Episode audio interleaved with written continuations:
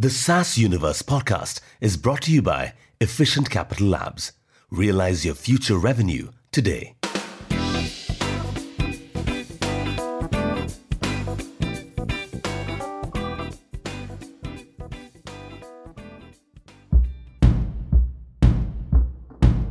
Let me tell you the story of a startup. It all started when a young man from India ventured to the land of opportunity, the USA.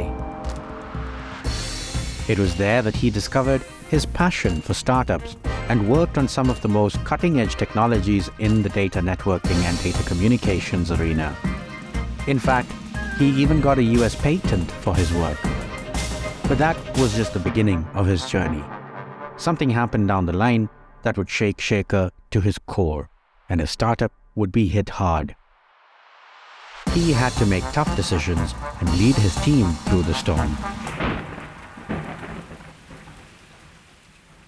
I was always passionate about joining a startup right from the time when I was in college. And for me, it was a dream come true when I had an opportunity in California to join a startup that was working on a very cutting edge technology. And the uh, second startup that I was part of, where I was part of that journey from inception to its IPO, we actually pioneered something really interesting in networking.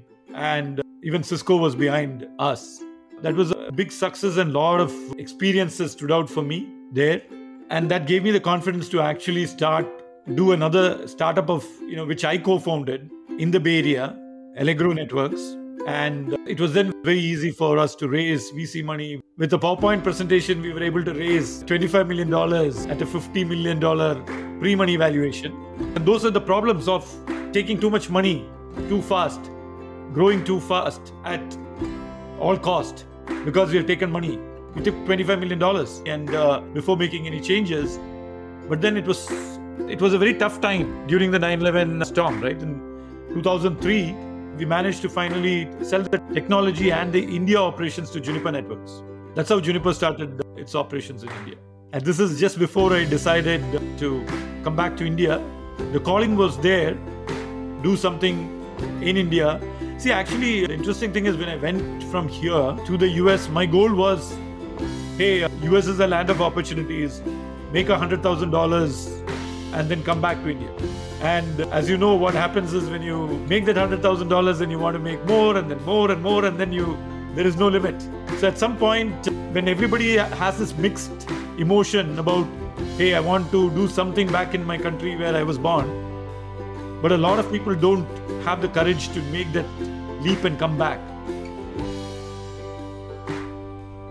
Now, despite the setback, Shekar had the craziest and most memorable experiences of his life in the USA, which he cherished very deeply.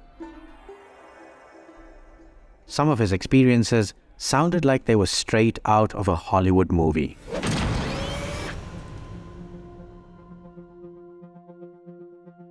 We were building some of these high tech products for the US military. I was actually stationed in Pentagon for one week, of which one of the things also included a helicopter drop to a Navy ship, IT 21. So uh, I was not a citizen then, but they had to give clearance to our company and to me to be able to get me to be stationed there and do the fine tuning of their network. So it's like a crazy experience for me, right? I remember the days when I go into the facility first, they will wipe out my hard disk and from the laptop, whenever I enter into the room, they put the tarpaulin all over the devices. I just get to work, connect to their equipment, whatever equipments are installed there, and then I look at it. Everywhere where I have to move, including the restroom, will be escorted with people then with these bayonet guns, where you have these knives pointing out of the rifles. My stay there in the US has been really rewarding, and the IPO party was another crazy experience where we had to rent tuxedos and interact with investors, which were at that time like a white boys club. Even the EIR experience was crazy because I told you the VCs were flush with money, and we used to take the VC's private jet, go to uh, I remember the Park City, Utah cabin of this VC and skiing right from the cabin down to the ski slopes of Park City, Utah. Crazy, crazy things. As I listen to Shekar's journey, I can't but help marvel at the sacrifices he had to make to pursue his dreams. He traveled to the US with the sole purpose of making $100,000, which back then was the equivalent to making a couple of million dollars today. And while he did achieve that goal, he also experienced a world that was vastly different from what he was used to. And as he shares his story, we can sense the cultural shock he experienced in the US. It's a journey that shaped his perspective and taught him valuable lessons about the importance of resilience and learning from failure. Previously, when I went there and you land there, you don't see any other Indian. Today, it's very different. The entire Silicon Valley, there's a lot of Indians holding good positions, right? So it's very different today. At the time, things were a lot different for me. But as I look back at all these experiences, I'm grateful for it because there's a lot of learning not just life experiences, but a lot of learning that helped me. Today, I can stand and talk to budding entrepreneurs, young guys who have that aspiration and dream, which now they can realize not necessarily by having to go to the US, they can do it here too. But the fundamentals are the same. Tough times are the ones that really test entrepreneurs and shows the character and this is something that I really went through at Allegro during the 9 11 uh, time frame. Pretty much everything came to a standstill, and there was no one knew when this cloud is going to settle. So every startup, every industry was letting go people, reducing costs. You know, it was pretty much the panic button was on. Despite cultural connotations in India that look down upon failures, Shekar believes that failure is necessary for growth and learning. And with his experience in the US, he was more than ready to take on the challenges of building a successful startup aligned with his values and vision. Failure actually taught me a lot more things, right? Especially from making me a stronger human being. Successes opened up my mind to say that these possibilities exist and you can dream big. If you dream big, there's nothing that should prevent you from achieving that. But it also taught me that uh, there are certain things that are under your control, but not everything is under your control. I believe in that serenity prayer that says, Give me that serenity to accept the things I cannot change. Give me the courage to change the things I can. And give me the wisdom to know the difference, right? a lot of people miss that part of saying that some things are under your control and some things are not really under your control. And knowing that difference is the key. Failure is not the end of the road, but a crucial step in our hero's journey. With each setback, he gained new insights and honed his skills, preparing him for the battles ahead. After years of building his career in startup in the United States, Shekar began to feel a calling to return to his roots in India. He knew that leaving behind the comfort and security of his life in the US would be a risk, but he also felt a strong pull towards something greater. Shekar's passion for startups was unrelenting, and he soon found himself back in India, determined to make a difference in the country's growing tech ecosystem.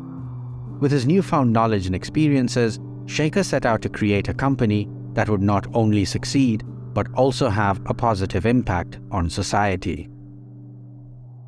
Coming back to India after I went to the US was not a very easy decision. So it was both passion driven and uh, wanting to come back to my roots. That was the uh, driver for that. See, for me, I was always an entrepreneur. I was always with startups. Even in the US, I started with a startup from its inception learned all the different types of hats for the startup, including making sure that our restroom had enough tissues to all the way to going into the manufacturing floor and making sure that we help in packing and to make sure that the, the network equipment that we were building were all being sent to our customers. So I've always been an entrepreneur. Even when I came to India, I came only to do to start the started from scratch. And when I went and talked to the NetApp CEO in the US, I remember Dan Warmenhoven. So he was looking for someone who said, I don't want to have someone specifically from the NetApp corporate culture go do this. I want somebody who has been working in the startup in the entrepreneur space to actually go build it. So I looked at it as that too, also as an entrepreneurial work. So having said that, I was always thinking about it, right? But what made me think about saying, hey, let me partner along with someone, actually, it happened to be Prasanna, right? Along with Prasanna and said, hey, let us do this together was various factors. We were in two different places.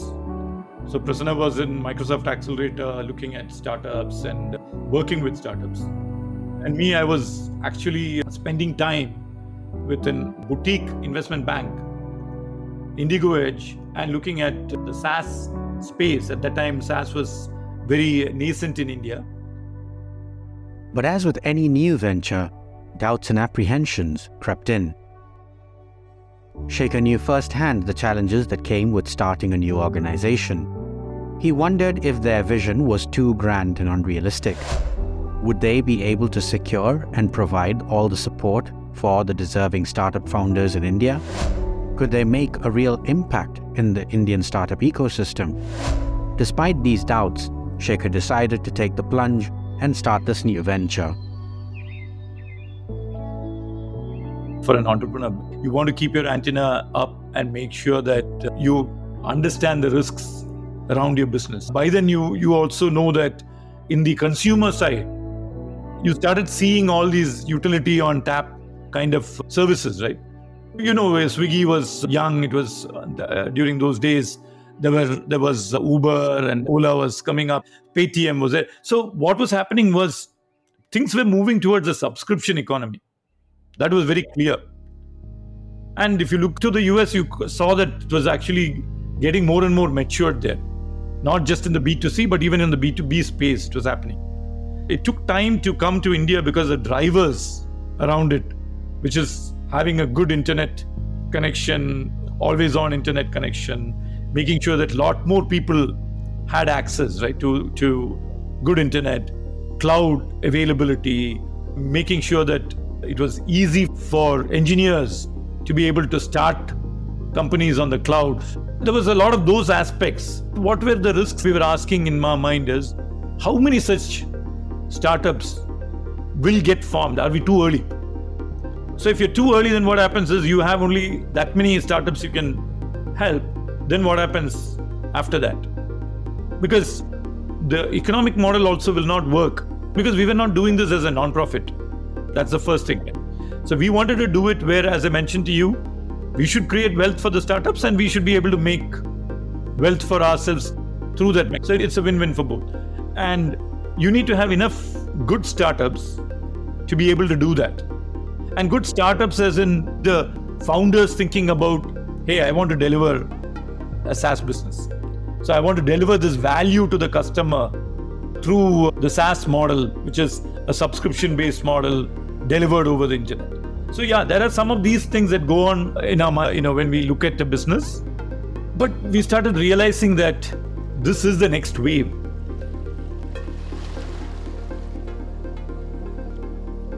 Thus, Upekkha was born to help startup companies weather the storms and survive, thrive, grow, and scale. This meant changing the existing narrative that was in place from valuation based startups to value based startups. This change in thinking was not revolutionary, but more about common sense.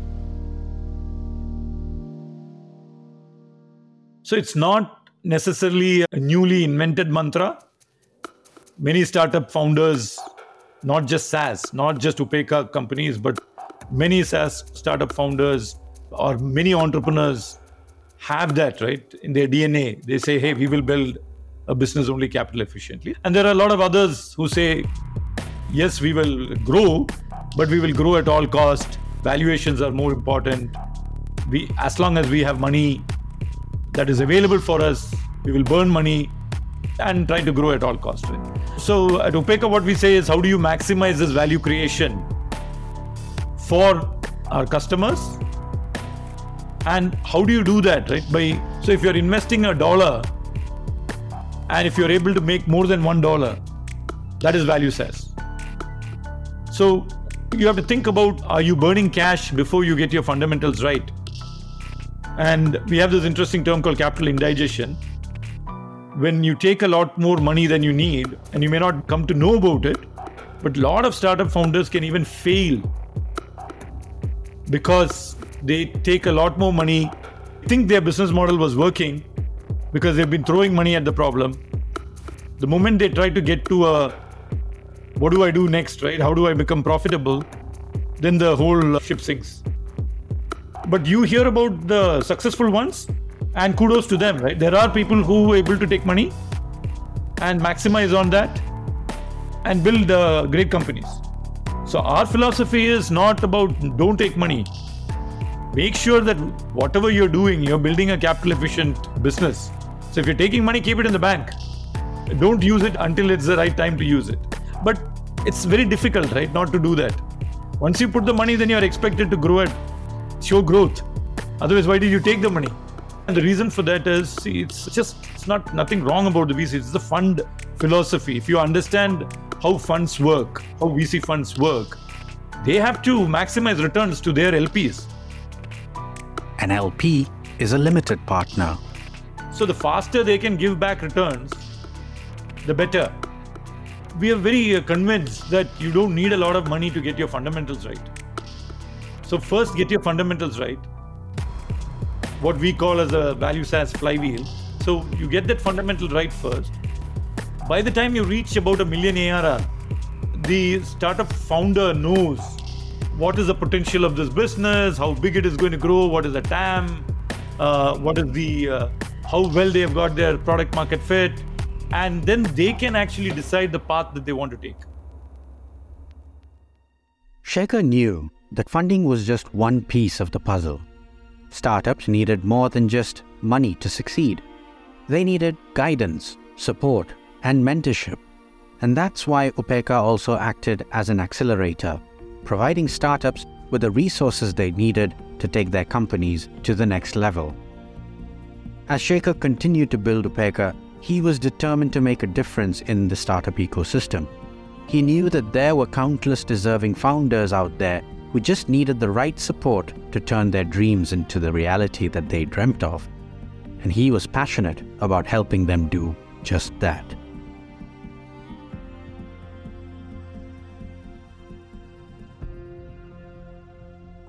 An LP is a limited partner.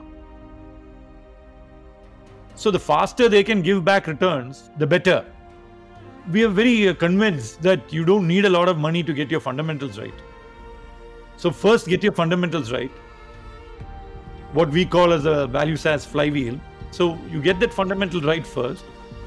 By the time you reach about a million ARR, the startup founder knows what is the potential of this business, how big it is going to grow, what is the TAM, uh, what is the uh, how well they have got their product market fit, and then they can actually decide the path that they want to take.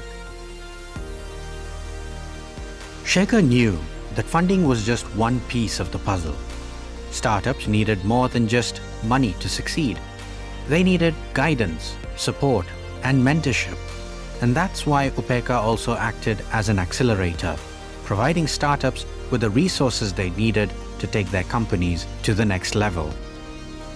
As Shekar continued to build Upekkha, he was determined to make a difference in the startup ecosystem. He knew that there were countless deserving founders out there who just needed the right support to turn their dreams into the reality that they dreamt of. And he was passionate about helping them do just that. First thing is when Upekkha is looking at it from a funding perspective, we are actually we want to provide a small amount of capital. It's a fixed capital, a small amount of capital to our startups, mainly because we learned that when these startups come to our program, if they have that worry of, hey, where am I? I don't have even a little amount of money for me to be able to focus on the program. I want to go I'm thinking only about how to get some money. The first few years, we didn't even do the funding. We only were providing the community coaching frameworks, right? Because that's where we wanted to provide that value to the startups, startup founders. Then we realized that a lot of startups would require help from a small amount of capital.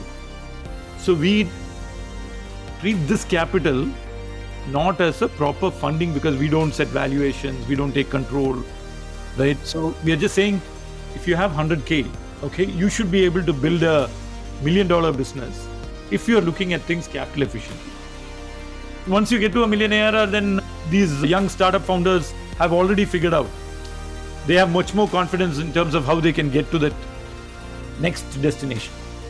So when you're going to the next destination, because you asked me about how to think about that, right, from a fundraising, you want to look at that part very differently, right? So you have to have a clear understanding of what your milestones are, how much money will it take to get to those milestones, and you should be able to communicate this to a third party.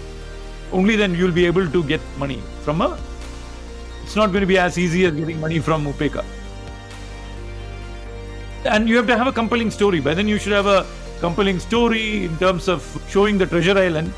So if I have to use an anecdotal way of saying this, is if you are the investor, if you're a professional investor and you're coming, if I'm coming to you, I have to show you the treasure island and why I am the best at getting to the treasure island. And then you will decide whether to come in with me in my journey. But if you don't even know whether the treasure island is there, then uh, taking the money is not doing justice to both yourself and the investor.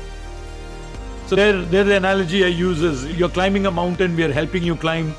We, are, we can teach you how to climb the mountain. You know what resources you need to take, right? Which path in the mountain you can take.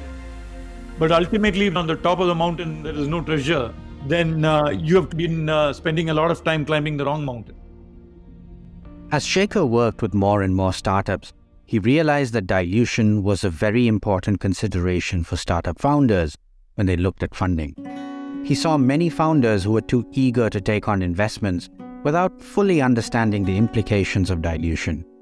They would end up giving away far too much of their company too early, and it would come back to haunt them later on. Dilution should be an important consideration for startup founders. When they look at any type of funding, they should do that. Because that impact of dilution is both on ownership and control. So, for early stage startups, control of key decisions is very important because there is a good chance that you'll even be pivoting.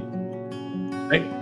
You need to be able to, you don't want another person putting a roadblock for you so that even though you believe that you should be t- trying out something different unable to do it because you already have somebody you know their intent is good they just don't believe what you believe right it's, and therefore then it creates friction so it's not just about the ownership but this is where control becomes very important right it's the key decisions early stage founder is just making decisions on a daily basis. Right? Decision making is the only task for the startup founder. And you want to protect that founder vision. And it's not easy to protect that founder vision if you have somebody on the board. And that's one of the reasons we don't take board seats in our early investments.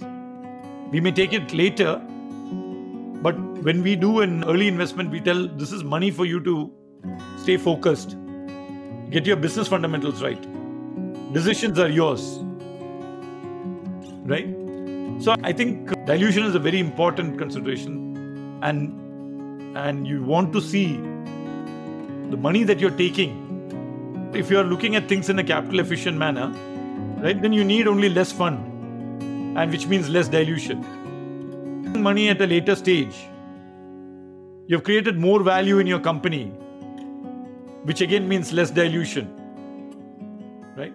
So I wouldn't look at just dilution per se. You should look at dilution in a very strategic manner because that equity, you know, the cost of that equity is actually very high. You can use this equity for innovation, for building your business with partners, giving key employees more ownership in your company. There's so much. The moment you start diluting this equity, it makes it very difficult for the startup founders to, to use the remaining equity for good purpose. One financing option that caught Shekar's attention was revenue based financing. It was a unique approach that offered an alternative to traditional equity funding. Shekar found that it was a great option for startups that were generating revenue but weren't yet ready for equity financing. Shekar started to see the potential it held for startups he was working with at Upekkha. He realized that this form of financing could provide the boost of capital they needed to grow their business without the downside of dilution. I'm a big supporter of revenue-based financing. In 2019, when revenue-based financing was not in India, uh, I actually modeled a revenue-based financing for our startup, and I partnered with someone who was like a traditional lender. Said, "Hey, let's do this as a prototype, build it, and see how it works." And so I'm actually a big supporter. The now we have a lot of players who are focused on that, and therefore there's no reason for us to for Upekkha to dabble on that, right? But previously there was nobody even offering a revenue-based financing, and uh, the first realization was that revenue-based financing was not really very applicable to non-SaaS businesses. But the moment SaaS businesses showed that they have what is called recurring revenue, it made sense for revenue-based financiers to come in and invest in that model. Overall, I see more pros than cons because first is it's a non-dilutive funding. At every stage, startups will need some money, right? So when you if you're able to take non-dilutive funding, it actually addresses some of the problems that we talked about in terms of keeping control and keeping that optionality open in terms of which path of business you want to take that is something that you are able to maintain for longer. And uh, the pros of this revenue based financing, other than being non dilutive, is that you have a flexible repayment because it's based on percentage of revenue and it aligns company and investor interest because investor no gets return faster when the company is growing faster because it's based on the revenues right so uh, if alignment is there and it actually has to support, actively support the founder. If you look at uh, RBF and break that up, right, what will happen is if the investor, the RBF investor, has to make money faster, then he wants the startup to also grow faster. They will actively support them, but without having control over the startup. And this is also very fast access to capital. That's the other advantage I see. You don't need to it's the valuation discussion is truly a valuation discussion. It is more about show me your revenues. I'm going to give you a percentage of that potential revenue for the next year. So your diligence and all that becomes very quick, right? You're focusing on the revenue diligence and you're not assuming all the liabilities of the company. Whereas on the board, as an investor, as an equity investor, you are you have the fiduciary responsibilities also. And then for the startup founder, one more thing is he's not having any. Shekar had always been passionate about helping startups succeed, but he also knew the harsh reality of the fundraising world. He understood that taking money from VCs and investment houses meant giving up control and being pushed towards fast exits. And while exits were great for VCs, they were not always the best option for the founders.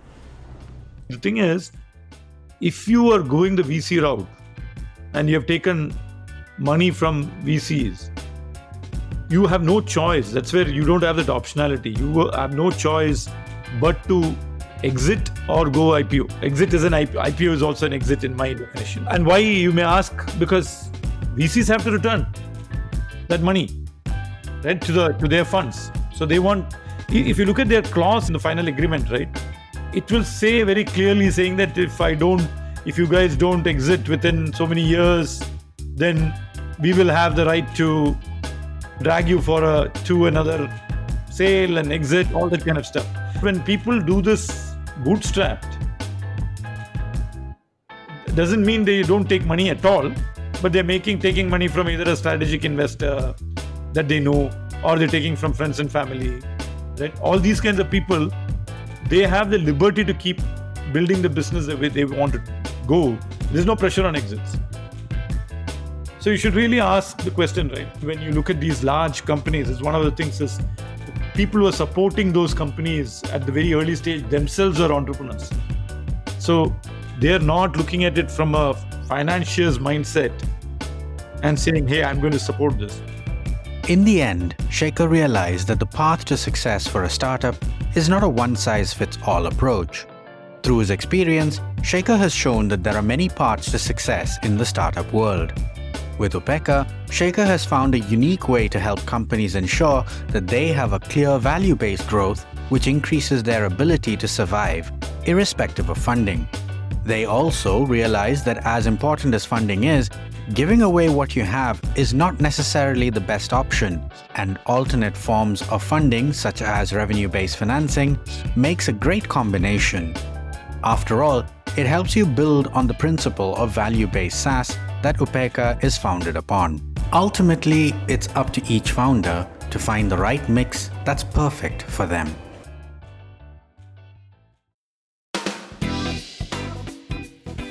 That's all for today, folks. Thank you for tuning into the SaaS Universe podcast.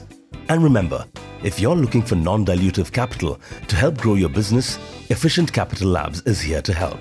With their unique approach, you can receive up to 60% of your projected revenue as upfront capital, and all within just three days. So don't wait. Head to www.ecaplabs.com to learn more and get started today. Thank you for listening, and we'll catch you next time on the show.